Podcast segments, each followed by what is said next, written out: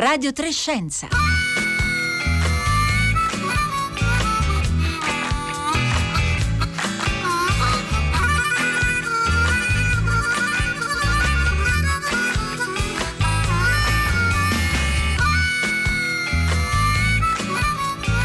undici e trenta, buongiorno da Rossella Panarese. Oggi, oggi è una puntata molto difficile per noi perché parleremo di Pietro. Ricorderemo Pietro Greco, morto venerdì scorso all'improvviso, e così all'improvviso ci ha lasciato da soli. Pietro Greco è stato una colonna portante di Radio tre Scienza. Per me è stato anche un amico di quelli che, ecco, potrei definire amici assoluti, perché perché uno lo sa che ci sono, no? Sempre. Ma Pietro Greco è stato soprattutto una colonna portante della cultura italiana. Eh, il suo impegno personale e pubblico aveva sempre un obiettivo, quello di ricordarci che l'accesso al sapere eh, scientifico, l'accesso alla conoscenza sono elementi costitutivi di una democrazia che possa dirsi avanzata, matura, viva. E ce lo ha insegnato in tanti modi, eh, attraverso i suoi libri, anche quelli dedicati ai letterati come Giacomo Leopardi oppure come Dante. E qualche giorno fa mi aveva telefonato per eh, sapere che cosa stessimo preparando come Radio tre per i settecento anni dalla morte di Dante, che cadono appunto nel duemilaventuno, e voleva proporci un approfondimento su Dante, poeta della scienza, partendo dal convivio come manifesto della democrazia, della conoscenza, conoscenza che secondo Dante doveva appartenere a tutti, anche a coloro che non avevano potuto studiare.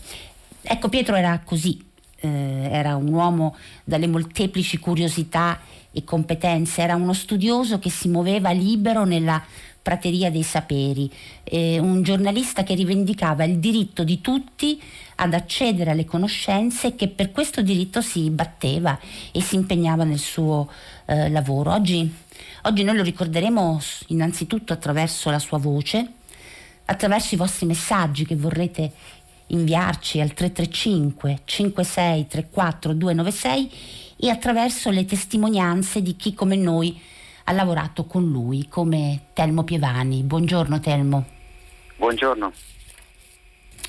Telmo Pievani è professore di filosofia della biologia ed è direttore del Bo Live, rivista digitale dell'Università di Padova, ed era la rivista di cui, in cui Pietro, Pietro Greco era il caporedattore.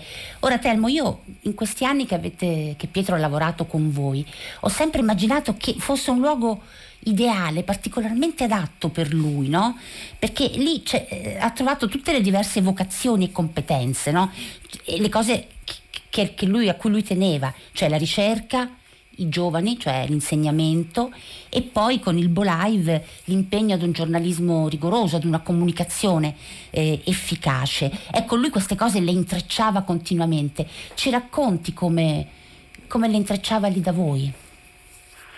Ma sì, è proprio, è proprio così, hai descritto molto bene. Pietro era, era tanti mondi insieme, lo si vede anche dalla grande ondata di affetto, di commozione di questi giorni, perché eh, nel lavoro a Padova lui ha saputo intrecciare queste dimensioni.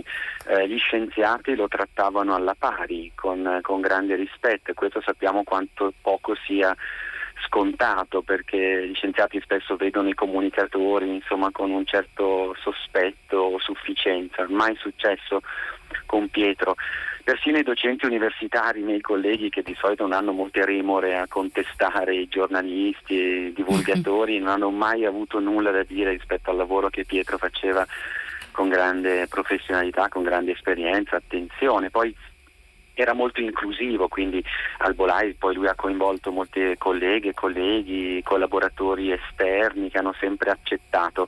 Però devo dire che ehm, il lavoro eccezionale che ha fatto l'ho fatto soprattutto con i giovani, con, eh, con gli studenti dell'università, e poi anche con eh, le redattrici, i redattori del Della, della, della redazione, perché lì veramente era eccezionale, era gentile, pacato, ma anche molto fermo eh, sui principi, con grande professionalità. Quindi è stato un caporedattore formatore proprio alla cultura scientifica, oltre che alla scrittura rigorosa eh, e creativa dei contenuti della scienza.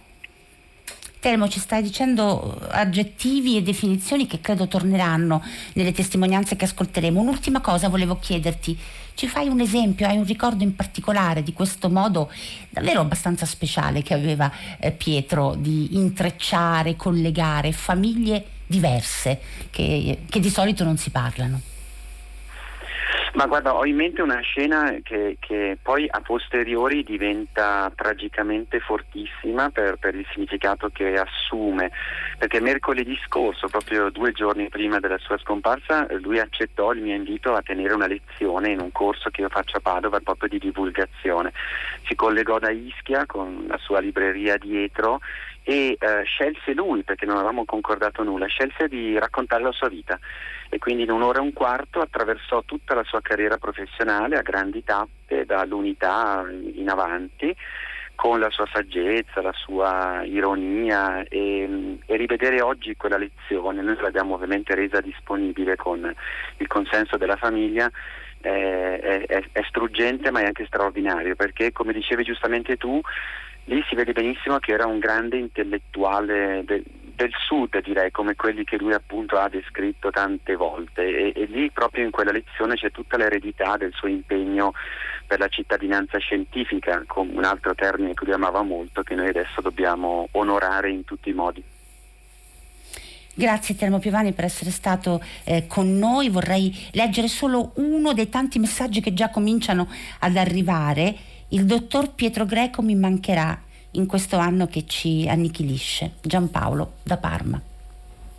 Trotula è nata in una città, Salerno, che è una città in quel periodo colta e laica.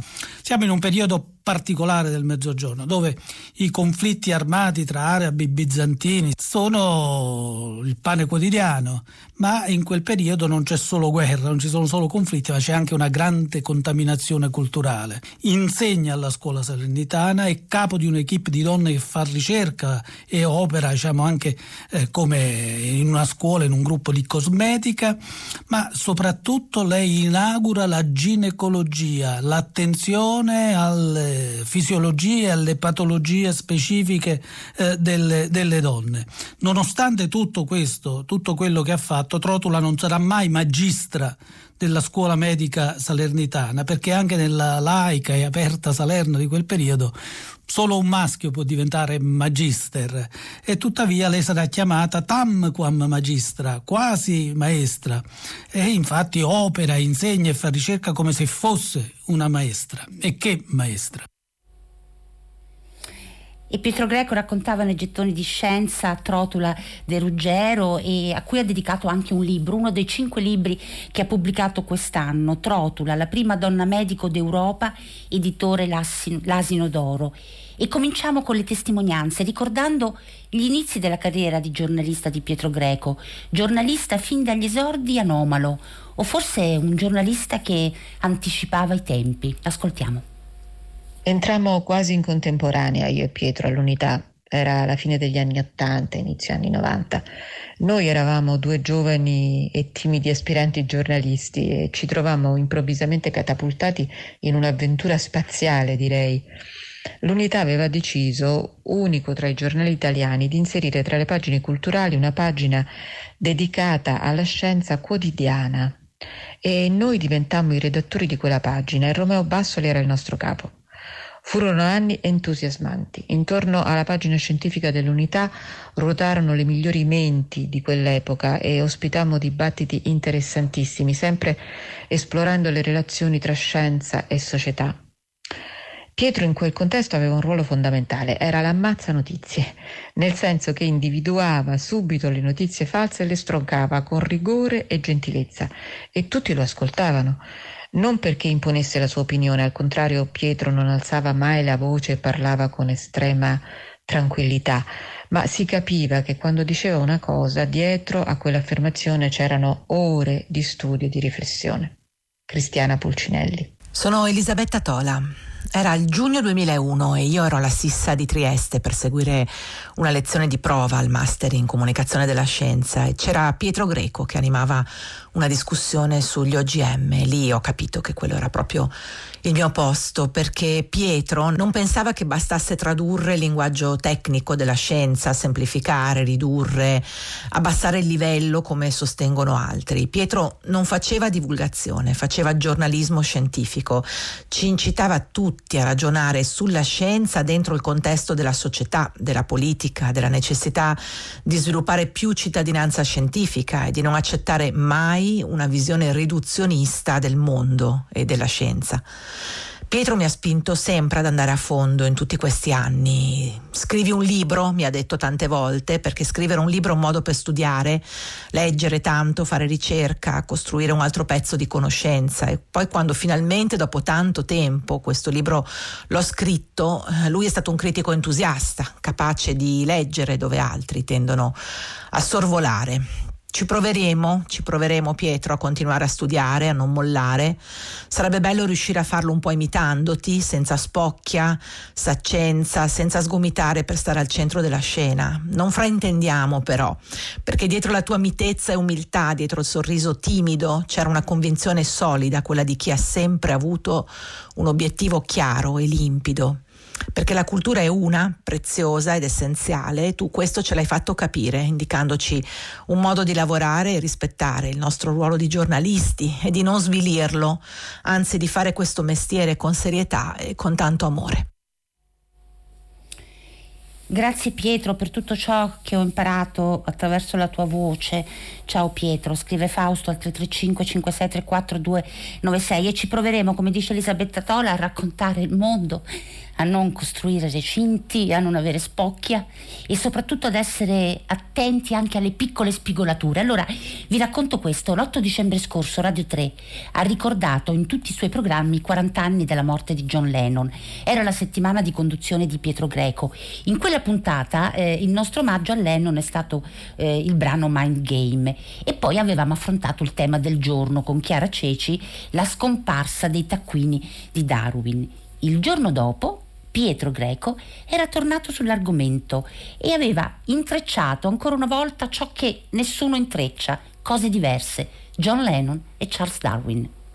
Un ascoltatore molto simpaticamente ha detto persino che Darwin è per le scienze sociali quello che John Lennon è per la musica pop. Eh, per la verità noi riteniamo che Darwin sia per le scienze naturali molto più di quanto non sia il più grandissimo Lennon per la musica. Ma la questione è un'altra. C'è la proposta eh, Chiara Ceci, la nostra ospite di ieri, esperta eh, di Darwin, e lei ci ha fatto notare che Lennon era un antidarwinista.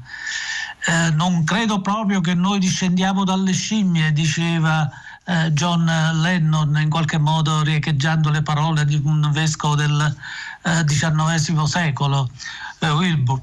E allora, e allora si tratta certamente di parole Eh, improvvide, sbagliate, quelle di Lennon. La biologia oggi si fonda sulla teoria eh, di Darwin.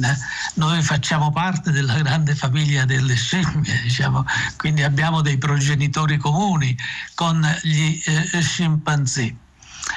E eh, cosa, cosa resta, diciamo, di questo? Nulla, che molto spesso le star, eh, per esempio della musica, dello sport o anche della, della scienza, parlano di cose anche al di fuori del loro ambito, e al di fuori del loro ambito non sono semplicemente credibili.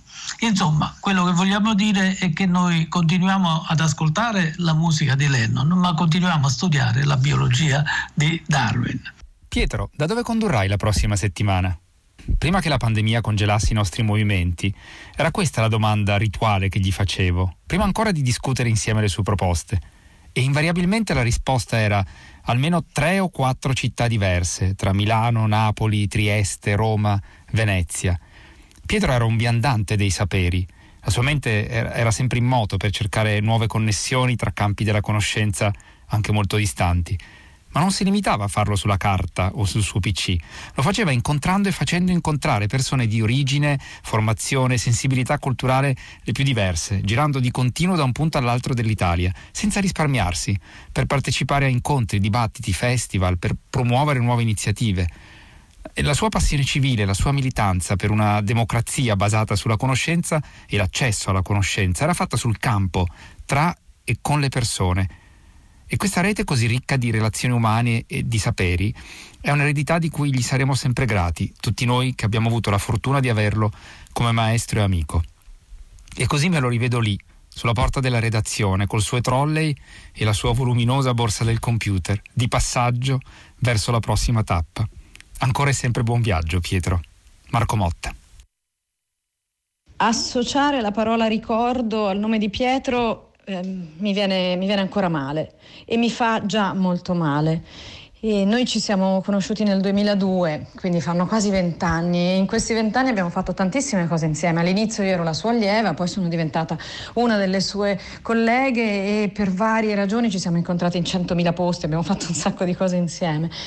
E non riesco nemmeno a selezionare un ricordo in particolare. Posso dire che adoravo mangiare con lui, ecco, adoravo mangiare con lui e adesso mi fa sorridere Fabio Pagan, che è un altro che adora mangiare, eh, che tira fuori le foto di noi al ristorante, per esempio, inevitabilmente seduti di fronte uno all'altro al ristorante. E Pietro mi ha anche consigliato ristoranti, per esempio, uno non lo avrebbe detto, ma insomma aveva grande gusto anche in questo. Però ci sono due cose serie che voglio dire, che sono, forse non sono le due cose principali che si ricordano di un intellettuale, ma sono due cose che secondo me fanno un intellettuale di cuore, ecco, un intellettuale migliore di tanti altri. La prima è che ha fatto scuola, anzi ha fatto scuole, e gli allievi di Pietro sono tanti, siamo tanti. E la seconda è che Pietro ha sempre avuto grande rispetto per tutte le cose che faceva, fossero grandi o piccole, e anche in questi giorni noi stiamo ricevendo tantissimi messaggi da festival di provincia, scuole piccole piccole dove lui era andato a fare lezione. Lui con lo stesso rispetto si è confrontato col grande editore e poi appunto col piccolo evento periferico, e questa secondo me è, una, è un'immensa lezione di rispetto per la cultura. Silvia Bencivelli. Non sarà facile per voi di Radio tre trovare un sostituto all'altezza, ci dice Mariella nei tanti messaggi che stanno arrivando al tre tre cinque cinque sei tre quattro due nove sei. Un grande amico di Pietro Greco, Ugo Leone, ricorda come Pietro sia stato il più grande frequentatore del sistema ferroviario italiano, eh, come ricorda Marco Motta era un globetrotter, no? E come in treno tra l'altro ha scritto di tutto, articoli, interviste, libri. Se viaggiavi con lui te lo diceva: io non parlo perché in treno io eh, scrivo. E poi c'è il Pietro ironico, sempre garbato, eh, sempre sottovoce, come potete ascoltare eh, in uno stralcio di puntata del sedici febbraio duemilacinque, il giorno in cui entrò in vigore il protocollo di Kyoto, e nella conduzione di Pietro Greco irruppero i due conduttori di Caterpillar, Massimo Cirri e Filippo Solibello. Abbiamo un ospite assolutamente prestigioso, il Piero Angela della radiofonia, il conduttore di Radio tre Scienza, Pietro Greco. Greco, buonasera, buongiorno, buon... che cos'è? Buonasera buongiorno. E buongiorno Massimo e Filippo. Buongiorno Pietro. Grazie per l'irruzione. Beh, ma si figuri, no, ci siamo, ci siamo permessi così, ma i dinosauri vennero veramente estinti da un meteorite, come si pensa? Guarda, i dinosauri vennero veramente estinti, probabilmente anche a causa di un meteorite, ma anche a causa di un cambiamento climatico. Eh, Ecco, ecco. Ci siamo, ma il questo, cambiamento climatico importante perché... può favorire la ricrescita dei capelli, perché c'è un signore no, di Arcore questo, che continua no, a chiederci. Sono molti che, che lo sperano, questo. Ma penso che questo non lo farà il cambiamento. Però Pietro, è questo volevo chiederti, che sei uomo di scienza e di divulgazione scientifica. Questo giorno passerà in qualche modo alla storia? Io spero che passi alla storia, innanzitutto perché è un primo passo, certo non, non è la soluzione del problema, è un primo passo verso il tentativo di risolvere o comunque di minimizzare il problema. Ed è anche il primo momento forse politico importante, perché è un primo esempio di governo mondiale dell'ambiente eh, su una base democratica, multilaterale, con tanto di sanzioni, insomma una vera e propria, un vero e proprio governo che, che agisce. È un tentativo eh, al quale dobbiamo affidare molte delle nostre speranze di cambiamento. Sono Paolo, Paolo Conte. Una cosa che ha sempre divertito moltissimo me e Pietro è stata quella di portare gli stessi nomi di battesimo dei due santi patroni di Roma. Così sorridemmo entrambi quando il quattro dicembre scorso la collega Roberta Fulci ci inviò una mail che esordiva così: «Cari Pietro e Paolo, eccovi la scaletta di lunedì». Sapete come rispose Pietro? Con la nostra benedizione. Pietro era fatto così. Sapeva cogliere gli aspetti ironici delle cose, soprattutto era capace di scherzarci sopra in modo raffinato, elegante, intelligente, perché lui era fatto così. Era un uomo raffinato, elegante, intelligente e anche molto ironico, anche se a prima vista non lo sembrava, appariva molto riservato. Ma Pietro era capace spesso di sorprenderti e di spiazzarti, ma sempre con la grazia e la delicatezza che gli erano proprie. Io ho conosciuto Pietro come sua allieva al master della Sissa di Trieste. Mi ricordo che al primo anno eravamo completamente sommersi di compiti e tra tutti i vari compiti c'erano tre corposi lavori che noi chiamavamo Greco uno, Greco due e Greco tre, perché erano i tre compiti che ci aveva dato lui. E al momento di consegnare Greco due io non ero pronta, non, non avevo fatto in tempo a finire, quindi il giorno della lezione sono andata da lui a dirgli che, che non avevo fatto il mio compito. Lui ha alzato la testa e stava sorridendo, sembrava molto divertito e mi ha detto qualcosa come: non è motivo di espulsione, una cosa del genere. Ed è stato subito chiaro che per lui in quel contesto eh, la valutazione, insomma il dover dare dei voti alle persone che si trovava davanti era proprio l'ultima cosa che gli interessava, e, e questo poi l'ho trovato anche molto negli anni successivi, eh, conoscendolo meglio. Eh, ho sempre notato che lui si rivolgeva alle persone più giovani e anche completamente inesperte, come potevamo essere noi allievi di master, con grande curiosità, fiducia e, e rispetto. Roberta Fulci. A Pietro non interessavano cose che per altri erano molto importanti, non gli interessava fare la promozione dei suoi libri, gli piaceva scriverli, discuterne con i lettori, non gli interessava dare voti agli studenti, e quando conduceva Radio tre Scienza non gli interessava tante cose tecniche, non so, dare il numero di telefono, il sito, quello che veniva prima, quello che veniva dopo, allora noi gliele scrivevamo proprio in maiuscolo e sulla scaletta per alleggerirlo. Però poi c'erano cose a cui lo interessavano molto: la sostanza, i temi, l'impegno culturale e sociale, il riconoscimento dei contributi degli altri, come potete ascoltare adesso tra poco in una clip che riguarda un momento doloroso, il rogo della Città della Scienza di Napoli a marzo duemilatredici. Molto aveva lavorato Pietro a Città della Scienza, con molte aspettative e purtroppo anche con molte delusioni. Ieri ho lasciato Città della Scienza intorno alle sedici, poche ore prima eh, che eh, succedesse eh, l'incendio, e, e, ed ero in riunione con Vittorio Silvestrini. E Vittorio Silvestrini è il fondatore di Città della Scienza e voglio raccontarvi la tempra dell'uomo.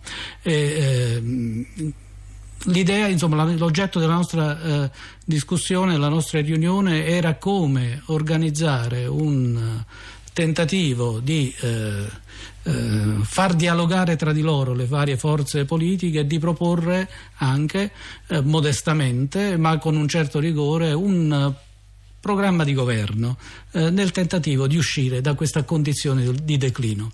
Purtroppo io penso che la, le notizie che arrivano da Napoli oggi, eh, l'incendio a Città della Scienza, il crollo del palazzo, ci dicono che uscire dal declino in questo paese non sarà una cosa facile, ma eh, l'uomo, Vittorio Silvestrini, ha una tempra eccezionale e sono sicuro che eh, grazie a lui la ricostruzione partirà immediatamente.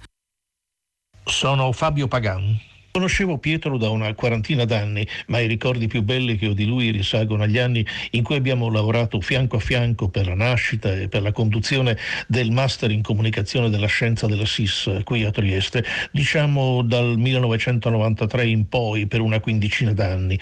Per Pietro, un intellettuale della Magna Grecia dallo spirito rinascimentale, Trieste, pur così diversa da Napoli, con le sue atmosfere mitteleuropee, nordiche, era diventata un po' la sua seconda casa. anche perché qui aveva fatto conoscenza e amicizia con alcuni importanti scienziati come Margherita Hack, come Paolo Budinic, il fondatore del Centro di Fisica Teorica della Sissa, come Giancarlo Ghirardi, il fisico teorico al quale Pietro ha idealmente dedicato uno dei suoi ultimi libri usciti quest'anno sulla storia della meccanica quantistica. La sera dopo le lezioni del master si andava spesso a cena insieme con altri giornalisti e scienziati o con gli studenti, e allora Pietro si su- superava quella soglia della sua timidezza innata, di quella sua riservatezza per infilare aneddoti e battute. Con lui era quasi impossibile arrabbiarsi, stemperava la tensione con la pacatezza, con quei suoi mezzi sorrisi sotto quei baffoni alla Stalin, come gli dicevamo per scherzo. Ricordo ad esempio che si rifiutava tassativamente di quantificare con un voto la prova agli elaborati degli studenti. Era insomma fin troppo buono e idealista, eh, incapace spesso di dire di no, e di questo c'è anche chi ne ha approfittato. Sono Francesca Buoninconti. Era il cinque ottobre del duemilaquindici e io entravo per la prima volta negli studi di Radio tre Scienza e c'entravo proprio con Pietro Greco. All'epoca ero una studentessa del master, ero emozionatissima di potergli fare da spalla e lui era incoraggiante. Dallo sguardo e dal sorriso di Pietro capivi tutto. Lavorare in questi anni con lui e imparare da lui è stato davvero un grande privilegio. Pietro era una di quelle rare persone capaci di intrecciare la scienza con l'arte, la filosofia, la storia, la letteratura, la musica e anche la, la politica, senza però mai risultare saccente. Riusciva a parlare a tutti in modo limpido, chiaro, e ha sempre lavorato per creare una società democratica della conoscenza, in quello che era il suo modo, un modo gentile, mite e sempre con grande umiltà. Pietro Greco è stato un maestro insostituibile e per me, credo per tante nuove generazioni di giornalisti scientifici, è stato davvero un padre. E se potesse vedere o ascoltare quanti in questi giorni eh, tra amici, colleghi e anche ascoltatori lo hanno salutato con grande affetto, farebbe sicuramente uno di quei suoi sorrisetti sotto i baffi imbarazzati e teneri che tradivano tutta la sua umiltà. Ciao Pietro, senza di te sarà più amaro fare questo lavoro. Ho avuto la fortuna di incontrare il dottor Greco durante le trasmissioni di Radio tre a Milano per motivi professionali. Sono un tecnico da poco in pensione. Mi ha colpito il suo essere sempre così concentrato, disponibile. Un grande uomo, un grande esempio. Mina è solo uno dei tanti, tantissimi messaggi qui eh, a Radio tre. Ora noi vi proponiamo le ultime due testimonianze, le abbiamo lasciate per ultime perché entrambe si occupano dell'eredità di Pietro Greco, eh, quello che possiamo fare per custodirla e continuarla. Eredità culturale certo, ma anche eredità umana. L'abbiamo detto in tanti, Pietro era un uomo buono e soffriva il conflitto, mentre invece gli piaceva fare le cose insieme, condividerle con persone che avevano progetti simili, anche se diverse erano, e, pro- e grande entusiasmo. Ascoltiamo. Pietro sa tutto, era quello che ti veniva in mente a volte a cena con Pietro Greco quando lo sentivi passare con tranquillità da un discorso sulle origini della scienza in Europa a un altro sul campionato di calcio, e non erano mai discorsi banali o superficiali e te li porgeva sempre con modestia, con tranquillità, con pacatezza, per cui non era neanche facile discuterci, anche se a volte poi era pure divertente. E poi Pietro aveva sempre un sacco di progetti, un nuovo giornale, un nuovo festival, un nuovo libro, e allora a volte ti veniva da chiedergli: ma Pietro, come fai a pensare di portarti a casa anche questo progetto? E lui ti rispondeva: ma io sono un intellettuale della Magna Grecia, alla fine queste cose non mi interessano. Ed effettivamente Pietro ha fatto tantissimo, e quello che temiamo è che tante delle sue cose non andranno avanti perché Pietro chiedeva sempre per gli altri, non chiedeva mai per sé. Sono Eva Benelli.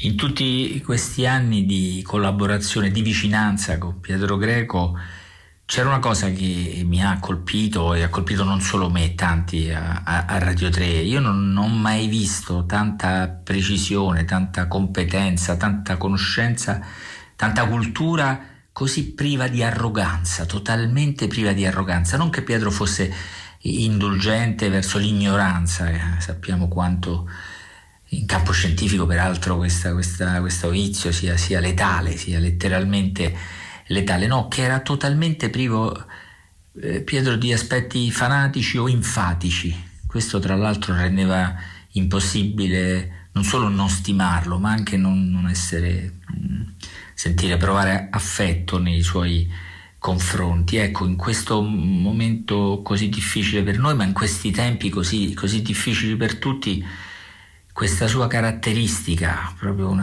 temperamento suo, rimane per noi un esempio. Vorremmo che diventasse un esempio, un segno di affetto ancora per lui, ma anche di rispetto, di ammirazione per il suo passaggio qui tra noi.